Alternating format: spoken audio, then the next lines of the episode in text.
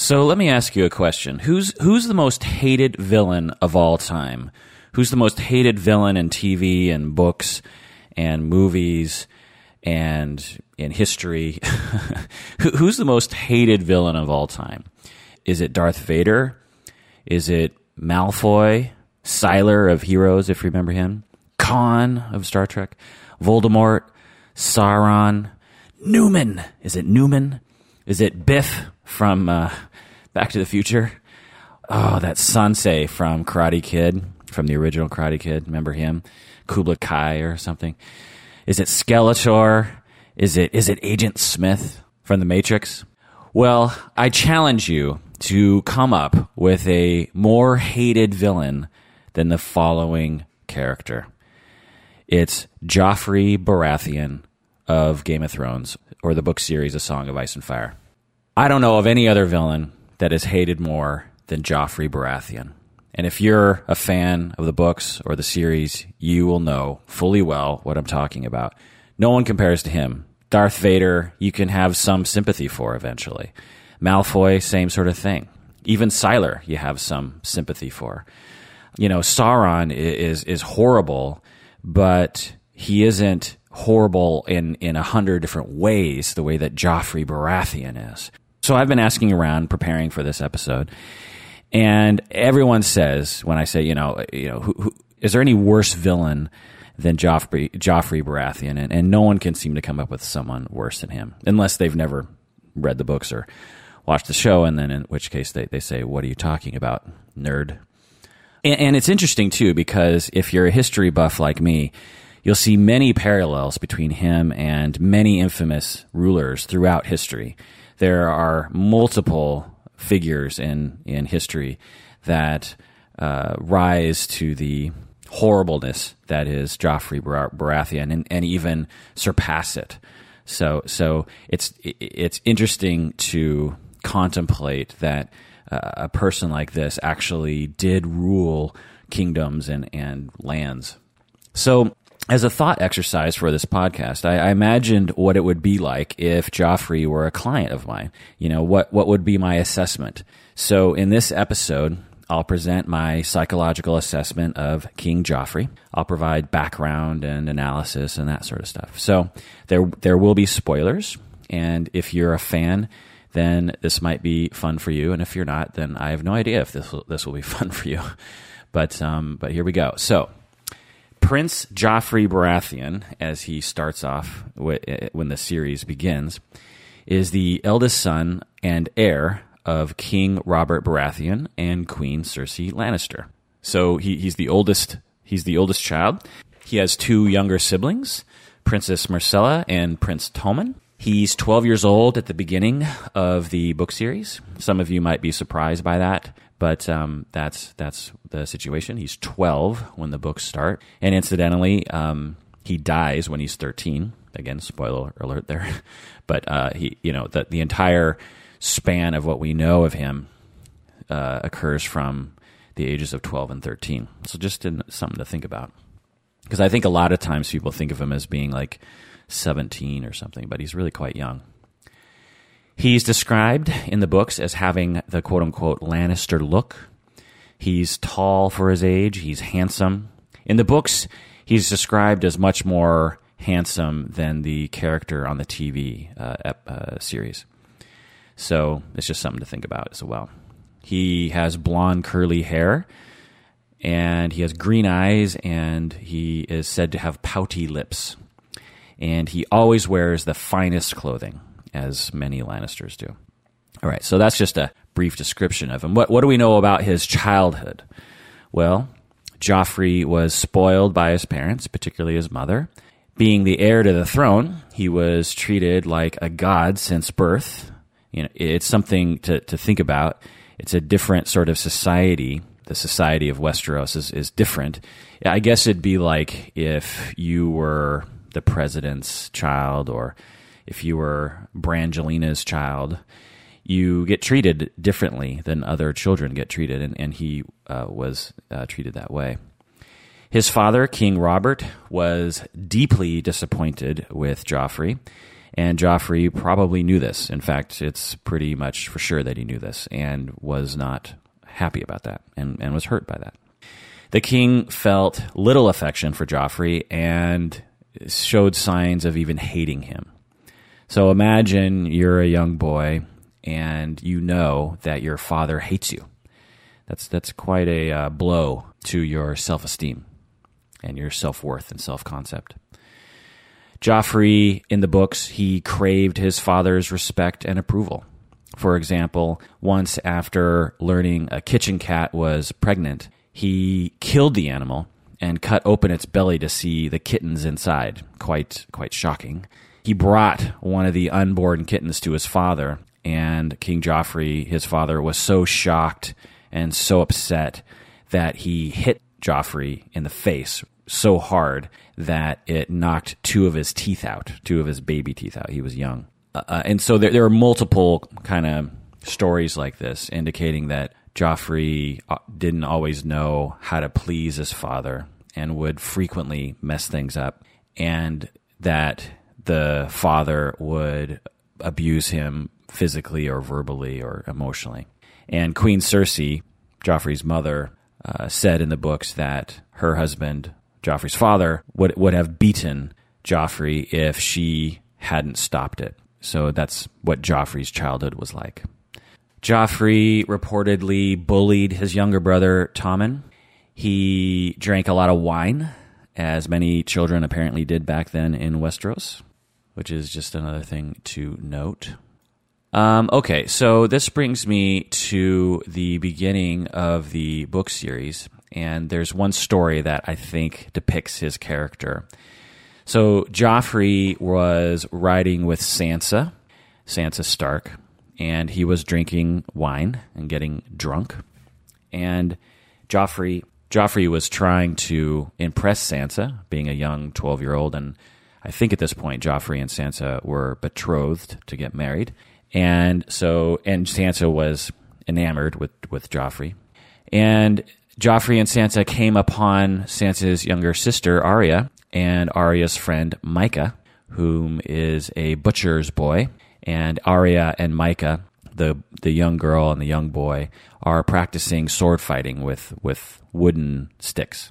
And Joffrey, Prince Joffrey, is drunk and commands Mycah, the butcher's boy, to spar with him. Presumably, he wanted to show off to Sansa and maybe even Arya.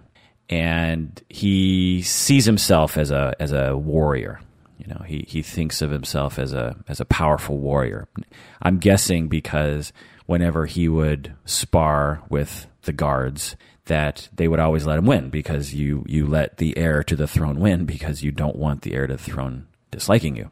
So Joffrey challenges Mycah, the butcher's boy, to spar with him.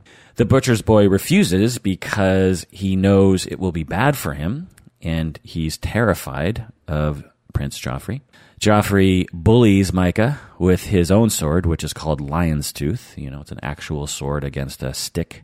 And, you know, again, he's presumably doing this to impress Sansa. Arya, the young girl, smacks Joffrey with her stick. And in the confusion, Mycah, the butcher's boy, runs away scared because he's terrified of Joffrey. Because Joffrey has a reputation, you know, of being cruel. And Joffrey, at this point, tries to kill Arya with his sword. So Arya, you know, is trying to defend the butcher's boy, and then uh, hits Joffrey, and then Joffrey, you know, and Arya is using a stick that's non-lethal, and then Joffrey tr- takes a swipe at Arya with his own sword, which is you know terrifying. And then, in defense of Arya, uh, Arya's direwolf, her her pet direwolf, Nymeria, attacks Joffrey and slightly injures him. You know, uh, the dire wolf isn't trying to kill Joffrey, but is just trying to protect Arya, as a good pet will do. And in the melee, Joffrey loses his sword, Lion's Tooth, the sword Lion's Tooth. They they name their swords in Westeros. Arya takes the sword from from him and throws it into the river, and Joffrey is humiliated. Later, Joffrey tells his father and the others in the court that he had been attacked by Mycah and the direwolf for no reason. So he lies and says, you know, these two people just attacked him for no reason. And the king doesn't know what to do. Uh, he's trying to please his son, and he, you know he doesn't want to humiliate his son, so he's trying to work something out. The queen, Cersei, being the evil Lannister that she is, orders that Mycah, the butcher's boy, be killed along with Arya's direwolf, and the king goes along with this decision. But Arya's direwolf cannot be found, and incidentally, I'm trying to think: does the direwolf ever get found? I don't know, but can't be found, and so Queen Cersei insists that Sansa's direwolf, Lady, the direwolf, the name is Lady, should be killed instead. And to follow in the tradition of the North, Ned Stark is sadly forced to execute Sansa direwolf himself in the Stark tradition.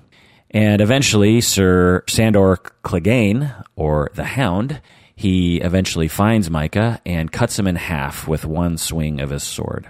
Later, uh, Renly Baratheon, the king's younger brother, openly laughs at his nephew Joffrey for being beaten and disarmed by a girl younger than him. So, this whole incident, I think, depicts Joffrey's personality, his tendencies, his behavior, his motivations, and also the, the world in which he lived. You know, not only was he a big jerk face to people, but he had his mother and father, the king and queen, whom would please him and do what he wanted to and um, get back at his enemies. And he uh, was a bully, but he was also ridiculed by people frequently. So there's that story. Another story here, a little shorter, is that if you remember from the books and the TV show, Bran, Brandon Stark, was pushed out of the window by Jaime uh, because Bran saw Jaime and Cersei having some mommy and daddy time, and it was thought he he might die. You know, Bran was um, he he didn't recover quickly, and uh, the doctors thought that Bran might actually just die a slow death. And Joffrey overheard his father, the king, saying that it would be merciful if Bran just died quickly instead of slowly. And so Joffrey, overhearing his father say this, to impress his father, he hired a thug to kill Bran. So if you remember again from the books and the TV show, a thug breaks into Bran's room while he's unconscious, recovering from his injuries, and tries to kill Bran, tries to slat, you know, slit his throat, and Bran's mother stops the assassination. And I believe one of the direwolves comes in. It's probably Bran's direwolf saves the day. And incidentally, Tyrion was implicated in this attempted murder. So, uh, so that's just another story of Joffrey trying to impress his father, which is a theme, uh, failing miserably at that task, and just causing a lot of problems around him. So, uh, that's another story that depicts his personality. So moving forward in this story, in the TV show and the books, and incidentally, I have read the books. Well, I haven't read the books. I listened to the books. Sometimes I wonder if it's okay for me to say I've read the books when I've actually listened to the books. I've read parts of the books. Does that make it better? It's funny that we put privilege on reading a book as opposed to listening to a book, as opposed to watching the TV show. You know, it's definitely a ranking culturally in terms of our social construction around what is more impressive. But anyway, I've listened to the books. They're really fantastic to listen to because the actor, you know, will uh, have different voices for the different characters. Puts a lot of emphasis on things. Anyway, the point is, is that I've listened to the books uh, well before the TV show came out, which makes me super cool. So, in the story, the the uh, king he eventually dies, as you know, and uh, around that time, Ned Stark, the hand of the king at the time, discovers that Joffrey and his siblings are actually bastards born of incest between Cersei and her twin brother Jaime.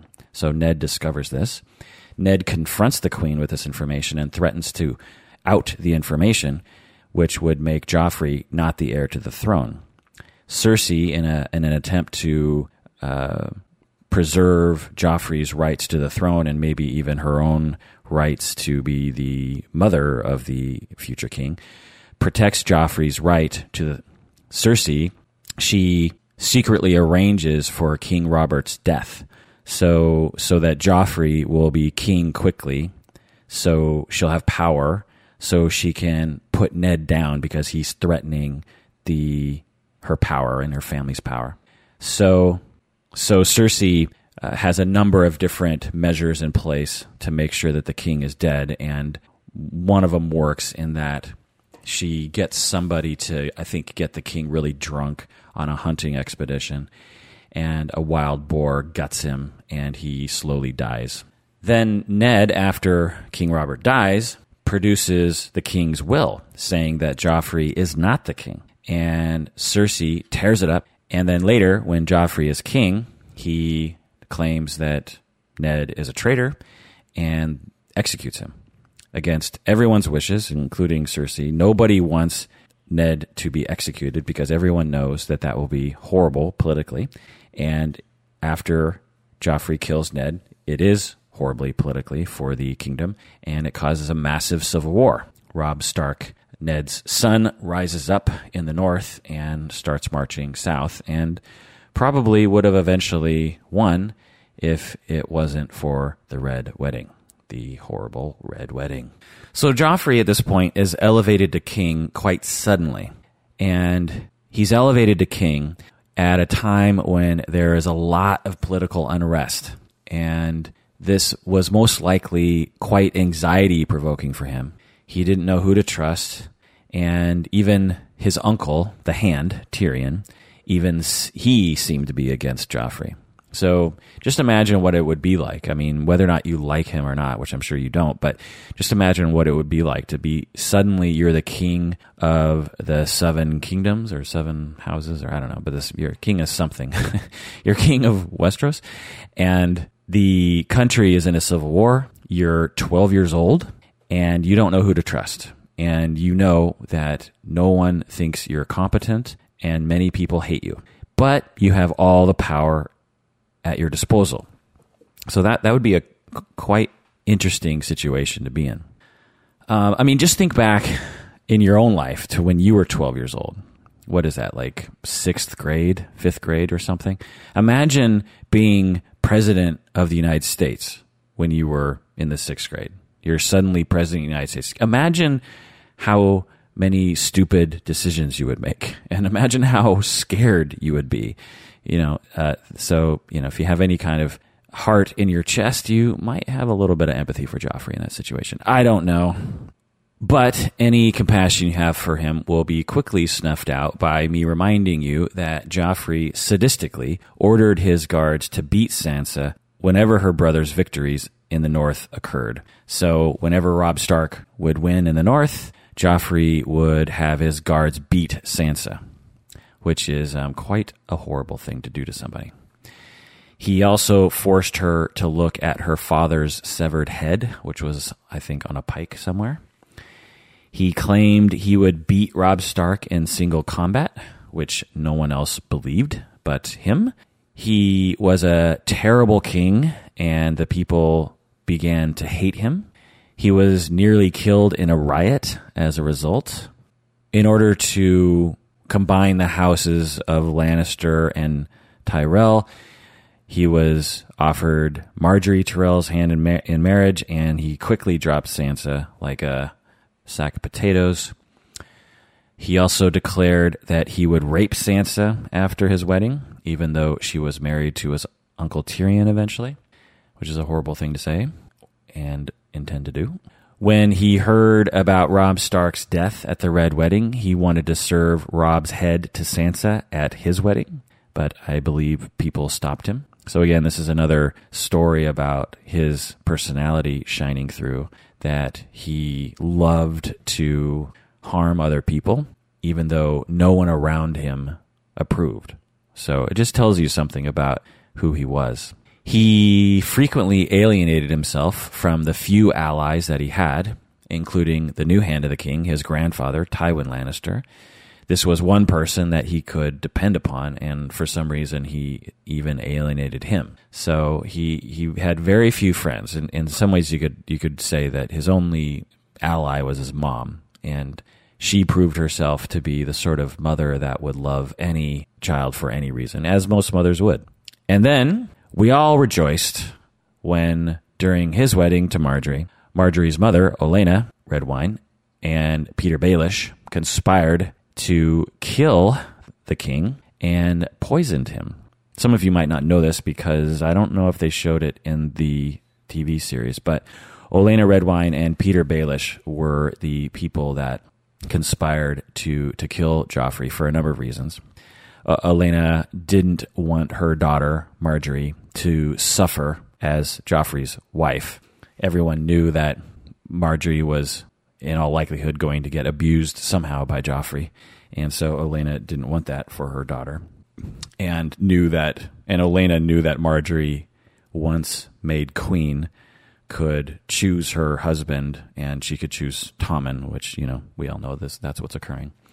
Um, and presumably, Littlefinger uh, conspired to kill the king because he wanted Sansa for himself, and he also wanted to make allies with people who didn't like Joffrey. So you know, P- Petyr Baelish, Littlefinger loves Sansa because Sansa is his mother's daughter because he's in love with his he's in love with Sansa's mother, and he implicated Tyrion in the killing of King Joffrey. It's very complicated, but he essentially gets rid of Tyrion to separate Sansa so that he can have Sansa for himself. Anyway, but long story short, King Joffrey, Joffrey Baratheon, died at the age of 13 after being king for about one or two years.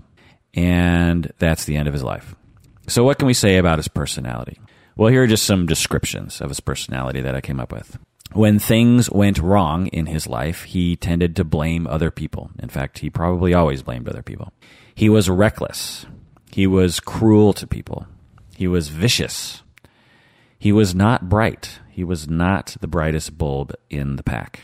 He made many bad judgments throughout the book and even in the historical accounts. He was strong willed. He had an uncontrollable temper. He was sadistic and I'll get into more of that later. He had little sense of right or wrong. He was narcissistic. He thought he could do anything. He thought the world revolved around him. He was psychopathic. You might say he was antisocial.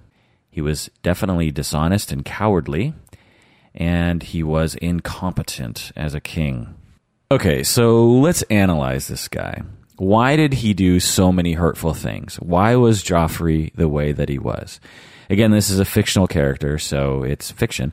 But but as a thought exercise, let's let's try to come up with reasons as to why Joffrey would have done what he uh, did, why his personality was the way that it was, because.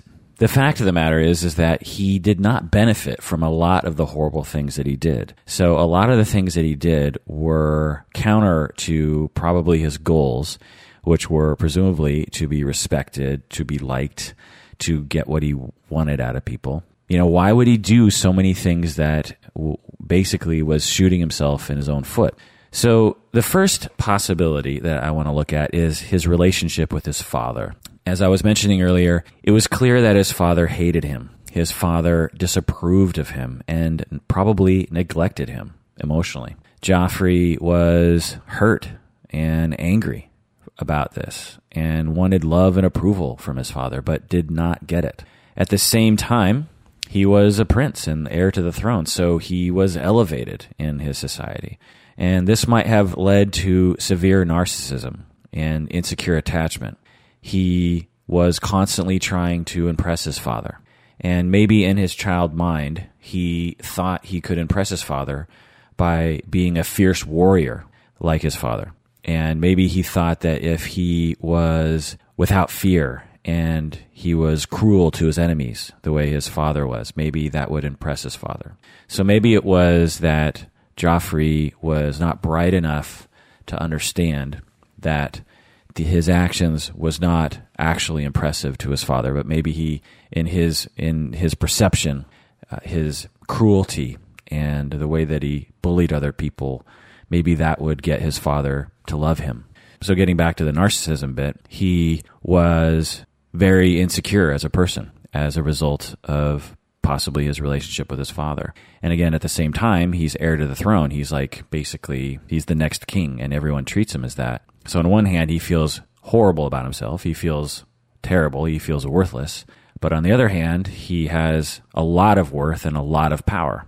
And so sometimes people will develop these narcissistic personalities as a way of coping with extremely low self worth. And when your self worth is challenged, you strike back very quickly and harshly to assert your dominance and your superiority as a way of protecting even yourself from the notion that you are in fact worthless. Even though you're not actually worthless, you just feel that you are. So that might be one of the reasons, or a few of the reasons, why Joffrey was the way that he was. So now let's look at his relationship with his mother. I wouldn't be a stereotypical therapist if I didn't blame it on the mother, right? So it's difficult to tell from the books what his relationship was really like with his mother. It was clear that his mother really cared about him and loved him, or in in whatever way that she she could. But for inst- for instance, she stopped her husband from beating him. So she cared about Joffrey enough to do that. But the Lannisters aren't really known for being warm and fuzzy. So maybe she wasn't particularly emotionally warm with him. It's hard to tell. But maybe she was, you know, maybe hard to tell. But so maybe there was an attachment issue there with her that might have been at play. He was he was definitely spoiled by her and would let him get away with things. And so this might have added to his narcissism and sense of entitlement. Um, you know, all children need to understand uh, where their limits lie. Anyone who has raised children knows that uh, people don't come out of the womb with a very clear understanding of their entitlement. um, Three year olds say, It's mine and give me it. And I feel like throwing this rock at your head and I'm going to do it because I want to. And, you know, slowly over time with parenting, children learn the difference between what they have the right to do and what they don't. And, you know, for instance, they might have the right to say that their toys are their toys and they get to and, and they get to play with their toys when they want to, but they can't take someone else's toy, even though they have an impulse to do so. Well, if the father was not around and the mother was spoiling him and he was not feeling very good about himself. Joffrey might have grown up with a severe sense of entitlement and a an attitude, an unchecked narcissistic attitude of entitlement that that young children will have, but they usually will grow out of through appropriate parenting. And maybe Joffrey wasn't given that parenting by his parents. So just another idea as to why Joffrey would have been the way that he was. Another reason, aside from his relationship with his father and mother, is the relationship between the parents. There's a lot of evidence in the books that he was deeply affected by his parents' abusive and conflictual relationship. His parents, Robert Baratheon and Cersei Lannister, the king and queen, were noticeably not happy with each other. Um, the king was drinking all the time and having sex with all sorts of different women, high and low born women, and having children. He had, I don't know, something like 30 different bastards around the city. And he, I think, would beat her, and she, you know, would obviously not be happy about those sorts of things. And she wasn't a very warm and fuzzy person herself. And I don't think she ever even wanted to marry him and the fact that they never had kids sort of tells you something about their relationship, you know, since all of her children were actually Jaime's children. So Joffrey grew up in this environment, seeing his parents very upset with each other. And we all know that that takes a toll on a child's development. And just to exemplify this, uh, another story for you. At the Hands tourney, at the Hands tournament, when Ned became the hand and the king uh, a tournament, Joffrey was being very charming with Sansa because they were betrothed, I believe, at the time. Joffrey was being very charming and, and was uh, nice to Sansa. And Sansa is, you know, she's just extremely happy about how everything's working out, that she's going to be the queen. And it's because in her mind, it was all, you know, prince and princesses and all the wonderful romantic stories. And it was all turning out the way that she thought it would. But then at this tournament, the king, King Robert, Joffrey's father, shouts at the queen that she can't tell him what to do. Um, you know, he gets in a open, loud fight and verbally abuses his wife in, in front of everybody and, and Joffrey too. And immediately Joff becomes distant and he becomes sort of cold and and he quickly distances himself from Sansa and Sansa notices this. So this is a story in which we can see that Joffrey was deeply affected by the conflict between his parents that for for any child they desperately want a secure base upon which they can venture off into the world and return to when they need to. And when your parents are fighting with each other, the secure base is not there. And that is extremely disturbing to children and can cause a lot of distress and anxiety and insecurity about who loves you. You know, if, if your parents can't love each other, then by implication, they might not love you or if you displease them somehow the way that they displease each other, maybe you'll be rejected in the same way.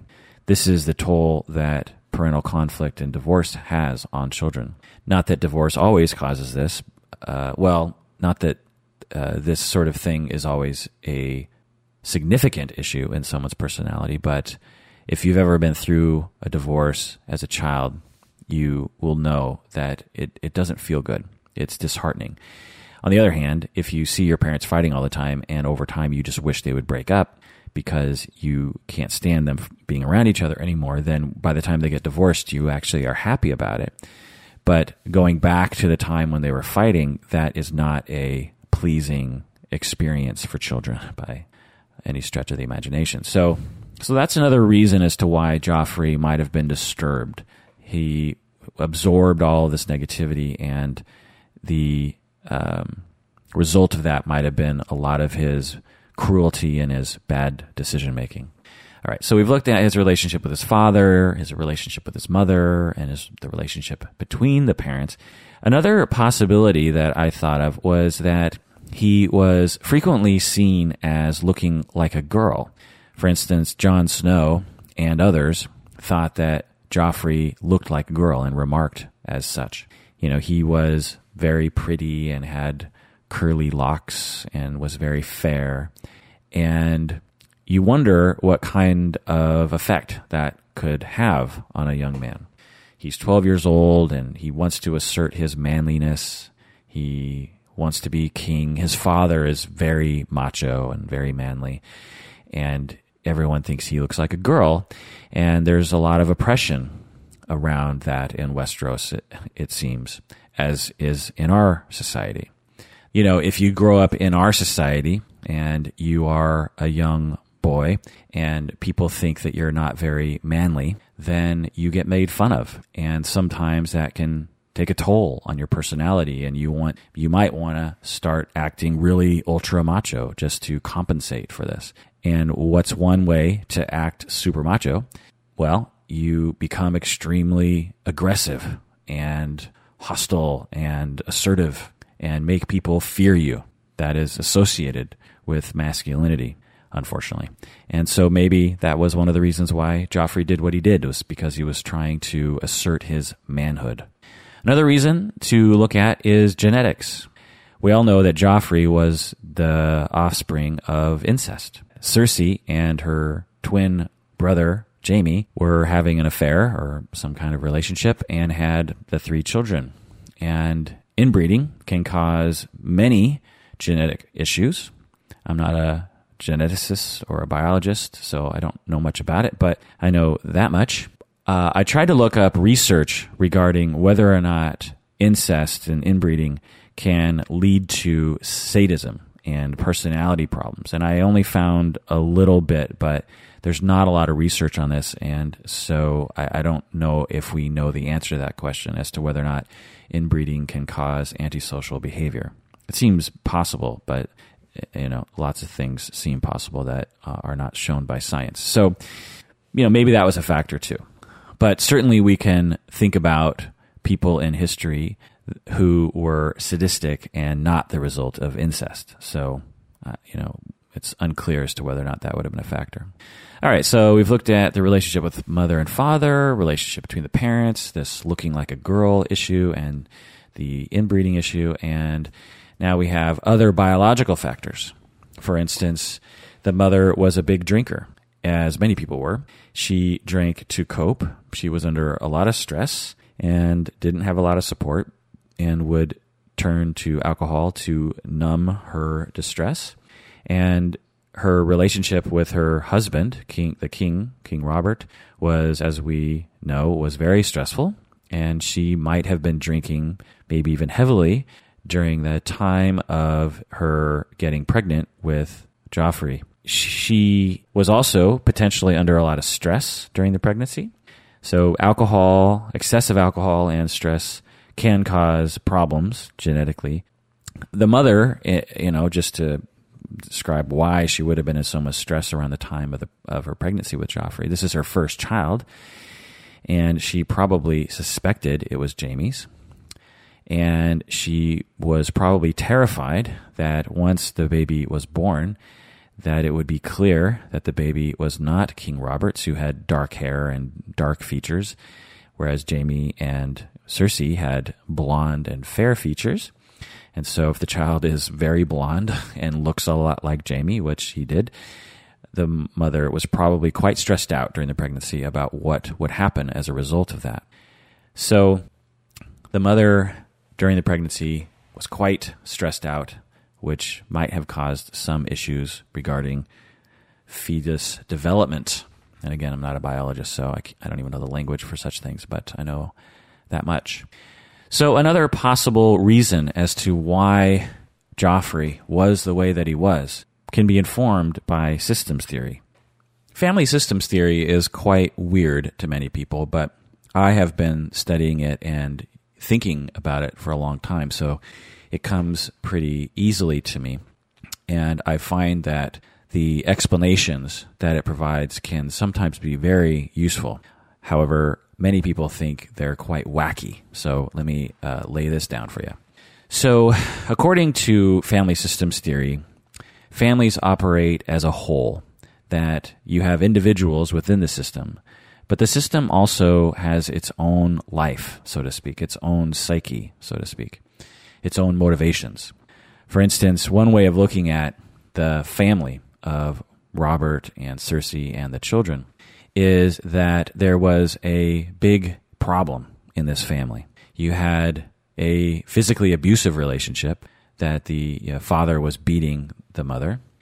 The mother was cheating on the father. The father was cheating on the mother. The parents hated each other, and yet there seemed to be no resolution. in my head, I just imagined the two of them going to couples therapy. Maybe I'll do an episode on that in the future. But anyway, so you have a family that is quite distressed and doesn't seem to have any solution ahead of them. Well, one of the ways that systems will try to find solutions, and again, I'm, I'm phrasing this as if the system is an entity in and of itself. So when a system is distressed, when a family system is under um, distress, it tries to seek solutions to its problems.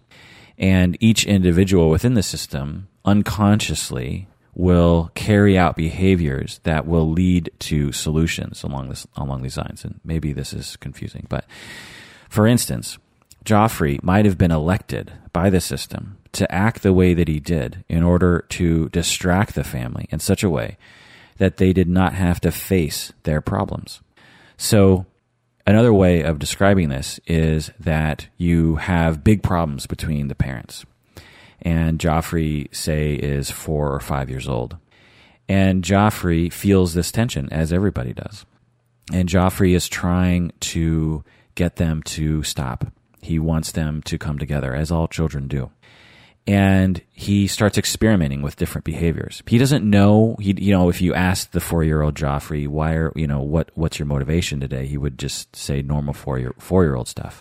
But inside, unconsciously, people do things based on the effect, and so when he, for instance, was a good boy and was quiet, that did not solve the problem. The parents continued to fight. And so when he was a good boy, he wasn't rewarded for that. But when he's a bad boy, it's possible that that stopped the fighting temporarily. So even though he was being punished or yelled at by his father, the overall tension in the family was being reduced because the family was temporarily distracted from their problem and now it's focused on Joffrey's four year old behavior. So it's possible that Joffrey was rewarded for this and that the family depended on Joffrey to fulfill this role and to fulfill this purpose of distracting the family from the real problem. And over time, this begins to become rigid and Joffrey ends up having his role become a part of his personality and a part of his routine way of thinking to the point where if Joffrey was in a different system that didn't need him to act that way, he would still continue to act that way out of habit. So that's a systemic way of looking at why Joffrey might have been the way that he was. Okay, so another reason that I thought about that I alluded to earlier was that Joffrey was spoiled. It doesn't seem that the parents had a very good approach to him. The father rejected and abused him, while the mother just gave him whatever he wanted, it seems. And so that is not good parenting, as any parent would know. that when you neglect a child and abuse them, that's not good. And that when you let them get away with literally murder, that is also not good. They need limits. So um, that is another possible reason as to why he was the way that he was. I've had clients like this before and you know, by the time they're 15, 14 years old, it's it's difficult to repair the damage done that spoiling does to children. But it can be done, but it just takes a lot of time. So another reason that I thought about was he was possibly traumatized. a lot of personality disorders are associated with trauma, and he was clearly abused by his father. And another trauma that I thought about was that his mother basically killed his father. And rumors were, you know, around at the time. And he probably heard them. And it was no mystery that his mother hated his father. And when his father died, it was rumored that the mother had been a part of that. And imagine the trauma involved in that. Imagine how traumatic that would be for you as a 12 year old boy that you discover, or at least a lot of people think, and there's reasons to believe that your mother has killed your father. I mean, that must have been traumatic for him, just really difficult. So there were other traumas as well, like he was nearly killed in a riot. And also in Westeros, he saw a lot of death and he saw a lot of people's lives treated very inhumanely. So these are a lot of traumas for someone to go through. Not that he was particularly unique in this way in this world, but he went through a lot of difficult times and sometimes traumas can result in personality disorders like sadism. Maybe the sadism, uh, maybe he had a uh, disposition for the potential to be a sadist and these traumas pushed him over the edge biologically and he became sadistic as a result. So another possible reason for why Joffrey was the way that he was was be one angle of looking at it is through life stage. You know, there are different stages in life, so to speak, and there's a lot of research in this. And some people think that these models are not useful, but sometimes they can be. So, you know, what do most 13 year olds, 12 year olds go, go through? Well, they they are still somewhat often defiant of authority, or they're developing defiance to authority. They're trying to find themselves. They're often the most insecure people. You know, think of middle school when and early high school when people are at their most insecure. So he was at that stage in life, and he might have been trying to find himself. And in an effort to individuate, in an effort to find himself, he might have turned to these aggressive behaviors as a way of trying to discover who he was. A lot of people are like this when they're 12 and 13. Not not the majority of people, but you know, a good number of people have very um, dubious morals, we'll say, and later end up growing out of it. So might Joffrey ha- have grown out of this if he was given enough time? It's an interesting, you know, thought to have. Might he have learned? Might he have come around? Uh, doesn't seem like it, but but I've heard. I mean, I've heard and worked with clients who will tell me about things like this, where they will say, "Man, when I was 13 and 14, I was horrible to my parents. I was abusive, verbally and physically. I one time hit my own grandmother in the face. I, you know, lots of just horrible stories, and they would never do anything like that as an adult because the brain hasn't fully developed yet, and people are still trying to figure out who they are and what's and the difference between what right and wrong and how to n- navigate certain impulses and, and certain desires that adults often will figure out, but 12 and 13 year olds might not yet. So maybe Joffrey was a victim of his own development in that situation. You know, you know, you wonder what it would have been like if Joffrey's family wasn't royal, wasn't royalty. What if they were just a regular, you know, farming family? Would Joffrey have been the same way? Because the pressures would have been different and the life would have been different. It's just interesting to think about. Okay, so the the last area I want to go into as to you know possible explanations for why Joffrey was the way that he was has to do with psychodynamic reasons, psychodynamic analysis. So, due to the pain he was feeling on the inside from all of these difficulties that he experienced in life and, and his own inner struggles, his ego employed a number of possible defense mechanisms to cope and ameliorate this inner psychic pain.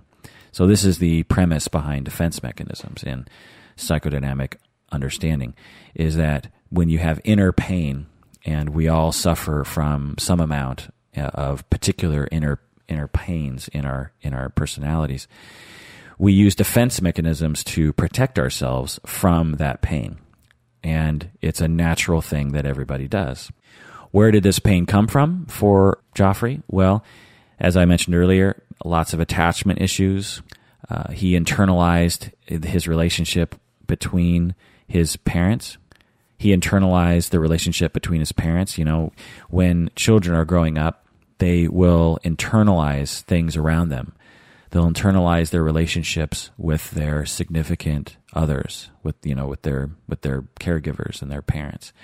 They'll even internalize the relationships they see outside of them. So Joffrey had internalized this very conflictual, abusive, terrible relationship between his parents. It becomes a part of him.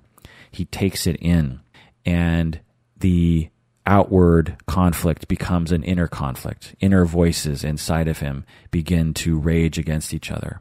Parts of his personality start to war against each other. This results in internal conflict and negative self talk and a desire to find relief through defense mechanisms, one of which is denial. So he might have employed the defense mechanism of denial. For instance, he, he had to have known that he was not the king's son. There were many rumors, and it was obvious to anyone who was paying attention that Joffrey was not the king's son, and in fact was Jaime's son. And so I suspect that a part of him knew this, but it was too difficult to accept. It meant that he was a monster. It meant that he was not the heir to the throne. It meant that he was a disgrace, a bastard, a result of incest. And this would have created tremendous shame for him and also a fear for his life. So you can imagine the inner struggle that would be going on for him. And so one way to deal with that struggle is to go into denial, to say that it's not true. It's not happening.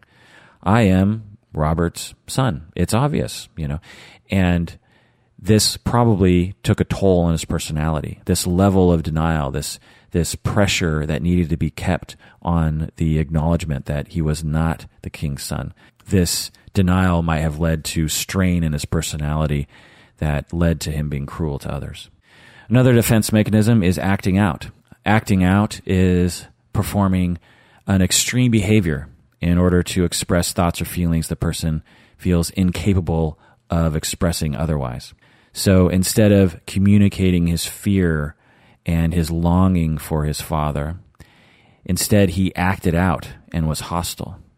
You know, when a, when a person acts out their problems, it, it can act as a pressure release and often helps the individual feel calmer and more at, at peace and more equilibrium. So he's sitting alone and he's feeling terrible and he's watching his parents fight and he doesn't know what to do with it.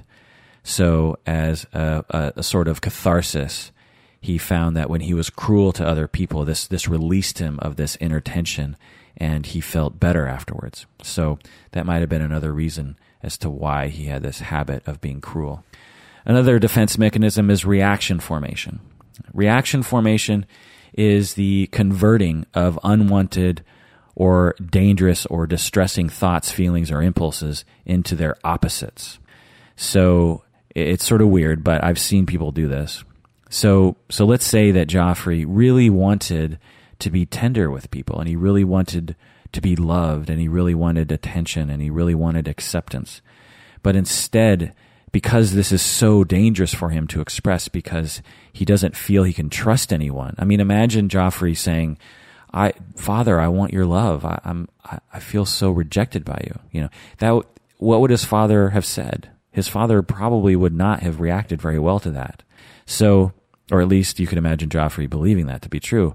And so because it's dangerous to, to express and to even acknowledge those longing feelings. A defense mechanism might be employed to deal with that by converting it into its opposite, which is cruelty and rejection and getting people to hate you. So he might have chosen cruelty and getting people to hate him as a way of reacting to what his real desire was, which is for love and for people to love him and for tenderness in the world. So reaction formation might have been another reason as to why he was the way that he was. Another defense me- another defense mechanism that I thought might have been at play was dis- displacement. Displacement is when someone redirects their thoughts or feelings or impulses at one person toward a different thing or person. So the classic example is the father uh, gets you know verbally abused by his boss at work and he comes home and then he kicks the dog. So that's a classic displacement example. So it's possible that Joffrey because he was so hurt by his father and as a result so angry at his father, he might have displaced all that anger towards his father towards other people. We often will displace anger that we feel we can't express. Like, you know, the example with the boss. You have someone's boss yell at you. Well, you have, you have, if your boss yells at you and you don't feel very secure in that relationship, you not you might not feel very safe in saying I'm angry at you. You might just take it and then go behind his back and, and talk crap about him. Well, it's very possible that Joffrey did not feel safe to say to his father that he was angry. And so the anger has to come out some way. And so he directed it toward other people that were easy targets for him to be cruel toward. So it could be displacement at play. Other things at play that I won't go into are superiority complex and downward social comparison. Another psychodynamic idea that might have been at play was compartmentalization and dehumanization, but for the sake of time, I won't go into them. The last defense mechanism I want to go into is projective identification. And this is one that I use often as a way of understanding people's odd behavior. I was thinking that Joffrey internalized his father's rejection and potentially his mother's lack of warmth and his parents' relationship with each other. So, a way of looking at this is that he's in his relationship with his father, and his father is rejecting him. And he sees that. He sees that his father is rejecting him. He also sees himself that he is being rejected. And so he internalizes this relationship. He internalizes both his father rejecting him and himself being rejected. And it becomes this internal representation in his psyche that becomes bolstered over time, over repetition. His father continually rejects him. He continually feels rejected, and this becomes a part of his personality. And one of the things that happens over time is that this internal representation starts to battle with itself. That there's a part of Joffrey that hates himself, and there's a part of Joffrey that feels hated even by himself. And this happens internally and, and largely unconsciously. And so this is, you know, creating a lot of inner tension. Well, one of the ways to cope with this inner tension is to externalize it and it, it, you know it it temporarily feels better to externalize an internal conflict. It, there's a lot of tension that builds up over time if you if you can't find relief and if it's just occurring internally for somebody. So instead of having this war go on inside of him where a part of him hates himself and another part of him feels hated, he externalizes one side of that and he and he identifies with one side. So he identifies with the rejection part, and he imposes the the feeling of rejection onto other people. So he creates social situations in which they feel the way he feels, and he acts the way he feels as though he and he acts the way he thinks his father is acting towards him. So he creates social situations in which he rejects other people through cruelty and through hostility while elevating himself. This is an externalization of something that was originally internalized from his family in, from multiple different re, uh, directions. This is projective identification in that you project a part of yourself onto other people. He's he's projecting his weak, rejected self onto other people and socializing them or manipulating them to feel that way. And then in this way, you he has the fantasy that he no longer is rejected because they're rejected. It's someone outside of him that's rejected. It's not him. And this is how we all seek sometimes to relieve ourselves of inner tension. We will project parts of ourselves on other people, manipulate them, socialize them to act accordingly to our projection, and then we react against it. It. It feels better to us. It's the lesser of two evils because it's it's not ultimately a good thing to experience, but it's better than having the inner conflict without relief. Looking through this lens, we see examples of this throughout the books. He was attracted to situations in which he could project his weak and inferior self concept onto other people. For instance, as I talked about earlier, when he came upon the boy, uh, Mycah, the butcher's boy, play fighting with Arya. Well, Mycah, the butcher's boy, is a is a weak person compared to Prince Joffrey, and Prince Joffrey knows this.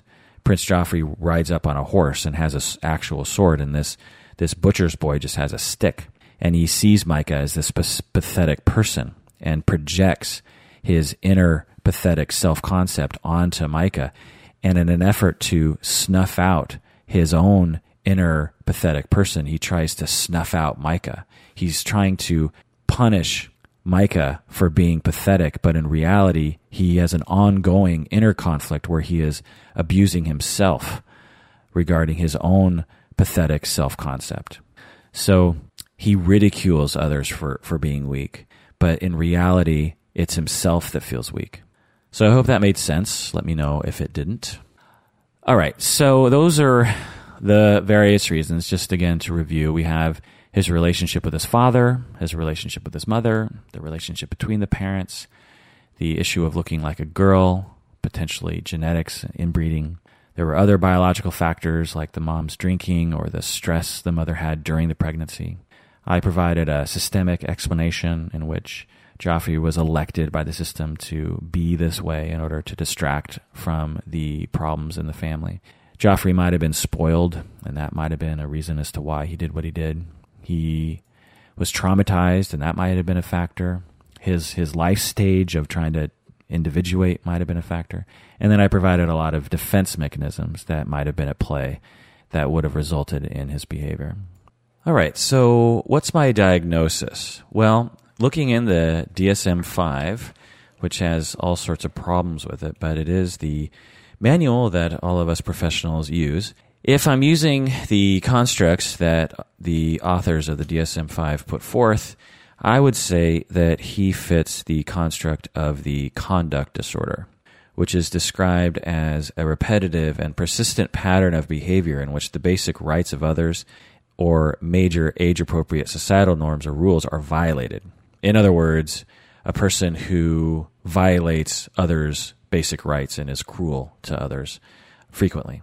Uh, it has to be, uh, there need to be at least three of the following 15 criteria in the past 12 months. So let's look at these criteria. So, um, the first category of criteria are the aggression to people and animals. So, does he often bully, threaten, or intimidate others? Yes. So we got one. Does he often initiate physical fights? I would say no, but you could interpret it as yes because he would use his guards to abuse people, so that's an unsure one. Has he used a weapon that has caused serious physical harm to others? Yes, he swung a sword at Arya and frequently orders his guards to do horrible things. So we have two so far. Um, has he been physically cruel to people? Yes. Three. Has he been physically cruel to animals? You could say yes. The cat incident was cruel and strange. So, yeah, we'll put that as yes. So we have four out of five.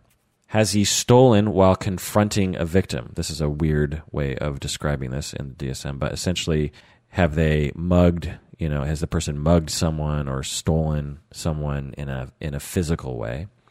And I could say probably not, but uh, I might be forgetting something, so we'll, we'll say no to that one. Has he forced someone into sexual activity? Well, he certainly planned on it. He planned on raping Sansa. So we'll say uh, maybe on that one too. Um, the next category is destruction of property. So has he deliberately engaged in fire setting? With the intention of causing serious damage? I don't think so. Has he deliberately destroyed others' property other than the fire setting? Yes. He, for instance, when he was given gifts at his wedding, if you remember, he took his brand new Valyrian sword and chopped a very coveted old book that Tyrion and Sansa gave him at his wedding day what do you call his sword again? Widow's Widow's Wail, I think. What was the name of his store his, sword? Widow's Wail. What a classy name. Okay. Um, all right. The next category uh, of in conduct disorder is deceitfulness or theft. Has he broken into someone else's house, building, or car? Uh, no, he wouldn't need to because he's the king. Um, does he often lie to obtain goods or favors or to avoid obligations? We would say yes, he lied when he got back to court after the incident with Arya and the butcher's boy. So yes, he he does lie, but does he often lie? I don't know. That's um unsure. Has he stolen items of non-trivial value without confronting a victim? For instance, shoplifting and this sort of stuff. Again, he's the king. He doesn't need to do any of that, so it's unclear as to whether or not he would do that if he was not the king. All right, the next, the last category is serious violation of rules. Uh, does he often stay out at night despite parental prohibitions? um, doesn't apply to him. Uh, has he run away from home overnight? Again, doesn't apply to him. Uh, is he often truant from school? Again, doesn't apply to him. So, you know, we does he have at least three of the criteria? Yes, he has about half of them. So he does meet three of the 15 cri- he does meet at least three of the 15 criteria. Does the disturbance in behavior cause clinically significant impairment in social, academic, or occupational functioning? This is always a debatable criteria to to try to figure out. You know, did Joffrey's conduct problems present problems in his life? Uh, I would say yes, because eventually someone killed him. so there are different specifiers uh, first is child onset type. These individuals show at least one symptom characteristic of conduct disorder prior to the age of 10 years old. We would say that yes, this was a childhood onset type of conduct disorder. There's another specifier with limited prosocial emotions. To qualify for this specifier, an individual must have displayed at least two of the following characteristics persistent over at least 12 months and in multiple relationships and settings uh, lack of remorse or guilt, callous lack of empathy, unconcerned about performance, and shallow or deficient affect. So, yes, he definitely lacked remorse or guilt. He lacked empathy. He was he did not express feelings or show emotions to others. So, we would specify not only that the conduct disorder was child onset type, but it was also with limited prosocial emotions. Also, the last specifier category is whether or not it was mild, moderate, or severe. So let's see, I'm guessing it's severe. Many conduct problems in excess of those required to make the diagnosis are present, or conduct problems cause considerable harm to others. So, yes, we would say that he was severe. So, diagnosis DSM 5 is conduct disorder with child onset type, with limited prosocial emotions, and severe. So that is his diagnosis as I see it. Some people might wonder why I wouldn't apply the antisocial personality disorder or the narcissistic personality disorder or the old diagnosis of sadistic personality disorder. And the reasons for that is that he's too young. And I won't go into that because that's a long uh, topic to talk about, but essentially, teenagers are generally not diagnosed with personality disorders. And conduct disorder is seen by many to be a personality disorder of childhood. So often, people with conduct disorder will develop antisocial personality disorder or some other personality disorder later in life, but not always for sure. All right, so let's go into uh, the last section here. I just want to talk about sadism in general because I think the the construct that is in psychology that best describes Joffrey Baratheon is sadism. He was sadistic. What's the definition of sadism? Well, there have been many definitions over the past hundred plus years, but basically, uh, most people's definitions center around one particular element, and that is is that sadists derive pleasure from the suffering of others. So this suffering of others can either be initiated by the by the person or can be vicarious, meaning they they see suffering happening. For instance, they might like to watch ultimate fighting because they get to see one guy beat the crap out of another guy. So the sadist isn't doing the beating, but they like to see someone get get beat. So it's vicarious sadism or they might actually just like to do the uh, beating themselves. So, and this isn't to say that everyone that loves um, ultimate fighting is a sadist. That is definitely not the case, but uh, sadists might be attracted to it. Another element that is often brought up as a definition of sadism is that not only do they derive pleasure from harming other people, but they also get off on controlling others and humiliating them. But this isn't always included in the, in the definition. And to me, it seems a little bit tertiary to the main issue of uh, someone deriving pleasure from harming other people. So just know that for some people, they define also uh, sadists as getting off on controlling other people. Now, this isn't to say that all harm to other people indicates that someone is a sadist. For instance, some people have to resort to control or harm of other people, but these people might not actually take pleasure in it, if that makes any sense. So, in other words, if someone's provoked to be controlling or harmful, uh, this this doesn't necessarily indicate a sadistic personality. So, for instance, uh, if you have an abusive husband, he might be a sadist, but he might not be. He might be controlling and abusive because he has difficulty controlling his emotions because he is disturbed emotionally and he resorts to control and uh, aggression to mod- to modulate his own emotions. Whereas sadists, they just enjoy harming other people or seeing other people get harmed. It, it's a it's a form of pleasure to them. It's not something that they resort to. So it's an important distinction to make.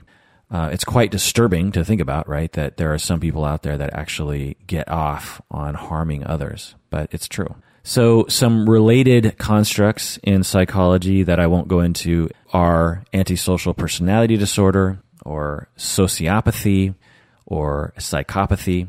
These three different uh, diagnoses have a lot of overlapping elements uh, with each other and with sadism all three of you know antisocial sociopathy and psychopathy they all have many different criteria.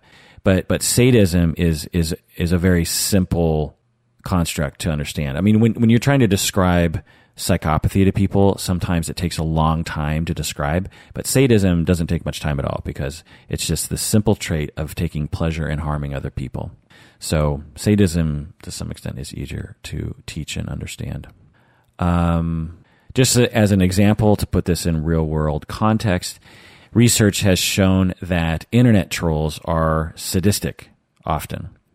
So, you, you know, uh, as a internet person myself, I will say that I have been the victim of many online sadists that love to just hurt my feelings.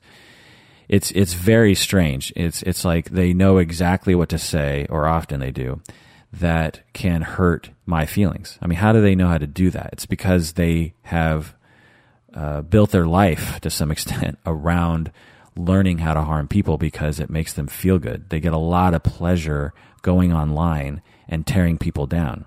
A lot of people think that, you know, they'll go on the internet and they'll just be like, man, the human race is seriously effed up. But that is not an accurate representation of the human race the vast majority of people online don't comment at all. It's only the sadists in general that tend to comment. And so all those comments are sadists that are in the confines of their own homes and have the anonymity of the internet to uh, be able to do things that they couldn't do in real life. Because if they did this in real life, they'd get their ass kicked or they'd go to jail or something. So the internet is this, you know, place where they have free reign to be as sadistic as they want, and they do it all day long because they take so much pleasure in it. So it's just another way of looking at internet trolls and YouTube comments. Um, so other constructs that are often in the literature are sexual sadism and sadomasochism and sadistic personality disorder. So these are all different from just having a sadistic personality or a sadistic personality trait. Oh, again, I won't go into too much detail, but sexual sadism refers to the sexual arousal by making other people suffer. So sexual sadists are often rapists, or at least they have fantasies of rape. So sexual sadists specifically get pleasure from sexually harming other people, which is different from just general sadism.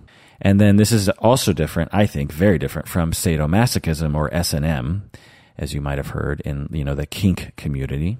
Uh, some a lot of times in literature, sadism and sadomasochism get sort of lumped into the same thing, and I really think that that's irresponsible. And I think that they're very different things because S and M is consensual. People like to play out these roles where they are a sadist or they are being you know um, you know dominated by someone else. That's the masochistic part but it's all consensual. You know, if you enter into a consensual S and M relationship, to me, there's nothing sadistic about that. It's role playing. People like to role play all sorts of things. They like to play all sorts of games, and it feels good.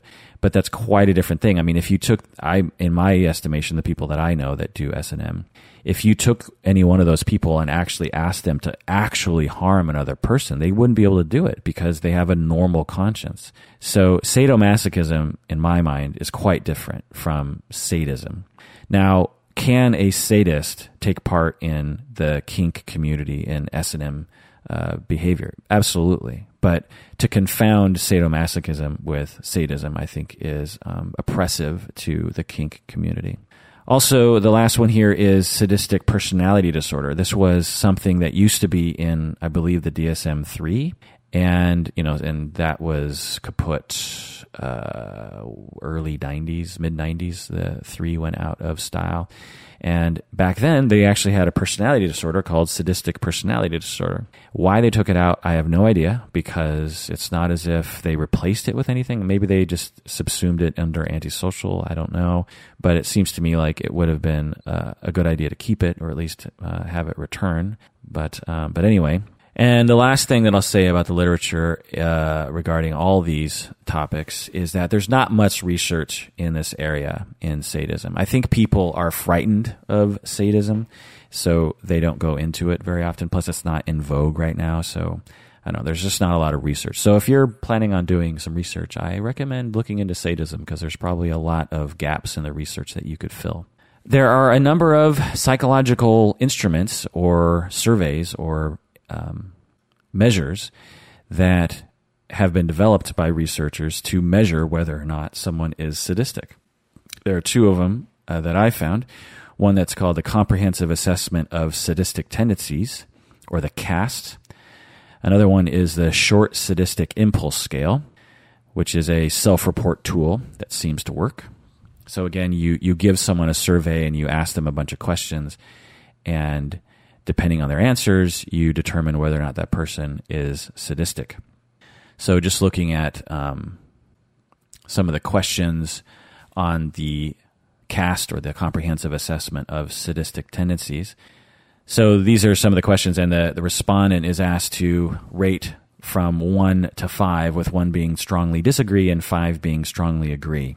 So, um, this this this assessment measure it uh, measures whether or not someone is sadistic, but it also tries to figure out what type of sadist they are, whether or not they're a direct verbal sort of sadist, where they're, you know, meaning they like to directly verbally harm other people, whether they're a direct physical type of sadist, meaning they like to directly physically harm other people, or whether they're a vi- vicarious sadist, meaning they like to watch other people harm other people.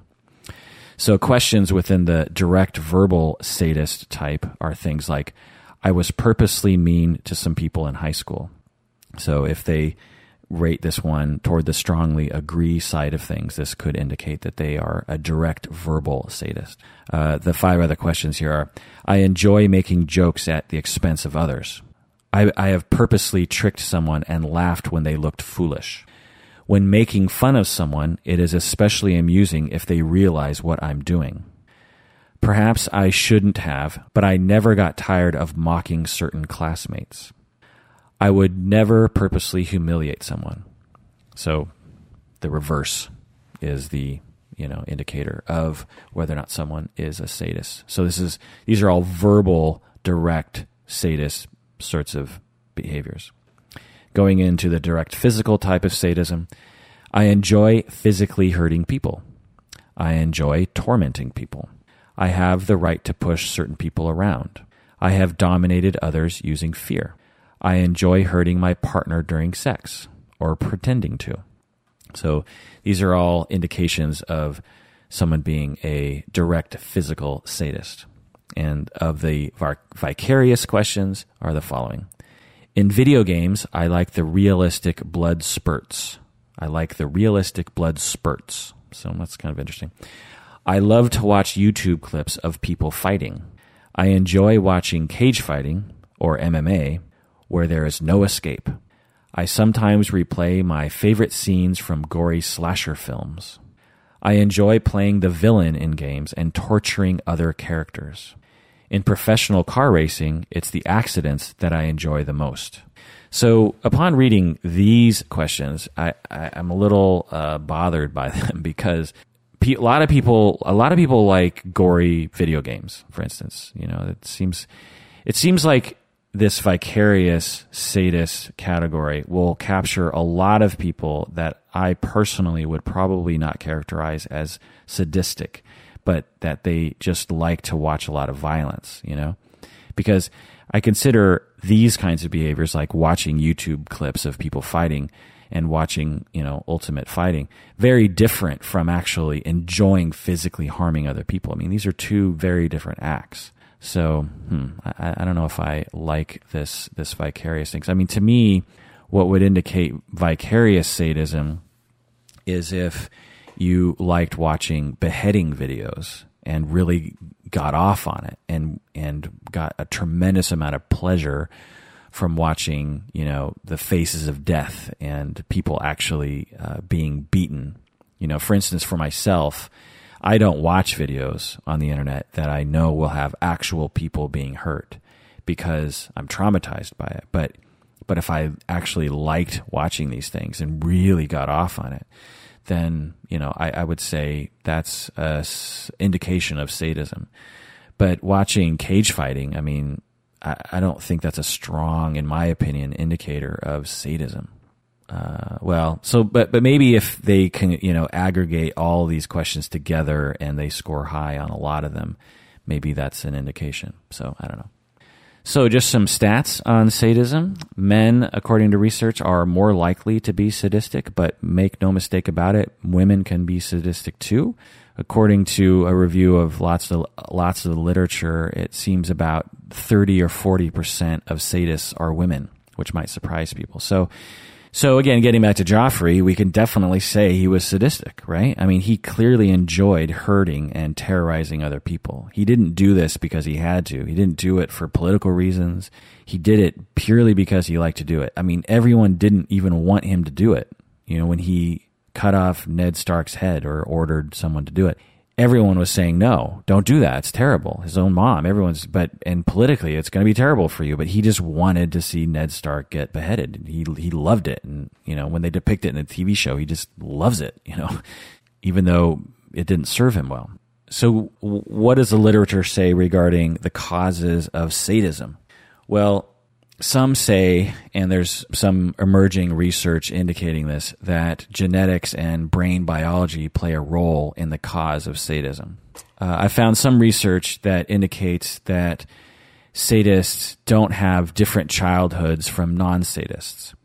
So a common belief is, oh, he's a sadist. Well, his childhood must must have been horrible, right? It's a very common belief in our culture. But some research is coming out saying that sadists don't have different childhoods from anyone else. You know, when you when you take sadists and uh, assess their childhoods, they're just as likely to have abuse or um, ideal childhoods as a non sadist would. So that's interesting. Um, some people postulate that it's normal to be slightly sadistic and that sadistic acts are pleasurable because the brain is seeking equilibrium. So, uh, to go into some explanation on this, um, we might have evolved to cope with the stress of harming other people by developing a pleasure reaction to counterbalance the inner pain of harming other people. So, you know, just to put it into caveman terms, if you have a group of people and they need to you know, assert their territory by harming a rival tribe. They have to actually potentially kill other people and do it um, effectively without any remorse. And so, in those circumstances, uh, because I mean, normally speaking, us humans don't like harming other people because we are rewarded for being nice and we're punished in our brains for being mean to people. But sometimes, you know, tribe on tribe wars happen and you have to be mean to another tribe. And so, so our brains might have evolved a mechanism to reward us with a little bit of pleasure upon harming people in certain situations. You know, you can imagine after killing the rival tribe, everyone jumping around and celebrating and feeling elated. Well, that might be because of an evolved psychological mechanism that helps us in that situation. Because if we treated all humans with uh, the same morals that we treat our own families, uh, then uh, you could see another tribe coming along and eliminating you. And so, um, uh, and there's a lot of speculation that I'm putting forth because maybe tribes didn't actually exist like this in the past, but I think you get my point. So this this psychological mechanism of rewarding us for harming other people in normal people is very small, meaning that the mechanism only kicks in under certain circumstances. Whereas with sadists, it might kick in all the time. So it, it might be kind of a broken psychological mechanism, an overactive reward mechanism for harming other people that should only be reserved for specific incidents of harming other people, if that makes any sense. And and this mechanism might be the reason why we love to watch sports so much, and we love to play video games so much, and we love violent films so much, because we get a little charge of pleasure harming other people and watching people get harmed because again our brain is trying to reward us for the assertion of our tribal territory but this is uh, at at best speculation at this point. Um, more research is definitely needed along these lines. And there are a lot of authors over the years that talked about this, about sadism. You know, Freud, going way back to the early 1900s, talked about how aggression originates from the death instinct. I won't go into that, but but to me, all of them are just providing speculation because it's so difficult to determine the cause of human behavior. I mean, the brain is such a complex thing, and human behavior is so complex, it's difficult to reduce it to a simple explanation. Okay, so that is my analysis of Joffrey Baratheon. I was thinking about doing a number of episodes on Game of Thrones because I love the books because I've read them. I mean, I, you know, listen to them. so if you're interested, uh, let me know, and I will do other Game of Thrones analyses. And if you have a particular topic you want me to do, let me know. You can email me at contact at psychologyinseattle.com. That's contact at psychologyinseattle.com. Or you can go to our website, psychologyinseattle.com, and go to the contact us page. You can also donate, which is always nice, a nice way to show your appreciation. Uh, running this show does cost a certain amount of money, and I have yet to make back the uh, money that I've spent on it. So it'd be nice if you donated. Um, and also, it'd just be nice to hear from you, to hear what your thoughts are. I often wonder what people are thinking as I'm talking. You know, I'm talking away and you're listening away with your earbuds in and I'm just wondering what's going on in your head. Because if you're in the room with me I'd be like what do you think of that? And you'd be like I think that's stupid and you're a dumb person. So um, sometimes I wonder what's going on in your mind. So please email and let me know. Um, so what's the final word on Joffrey?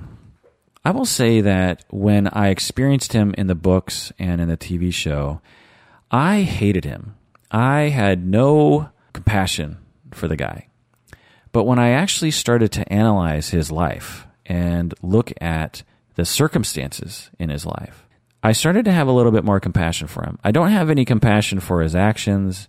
He was a terrible, evil human being, and the you know world of Westeros is better off with him dead. But I can see possibly why he would have been the way that he was, and he had some struggles he had some issues that he had to get through. And when I look at him as if he were a client, I I do have compassion for him. And I do wonder what things would have been like if his father wasn't abusive, if his parents' relationship was stronger, if he wasn't raised as a prince, and if he w- wasn't raised in a spoiled way. I wonder what he would have been like. Would he have been different?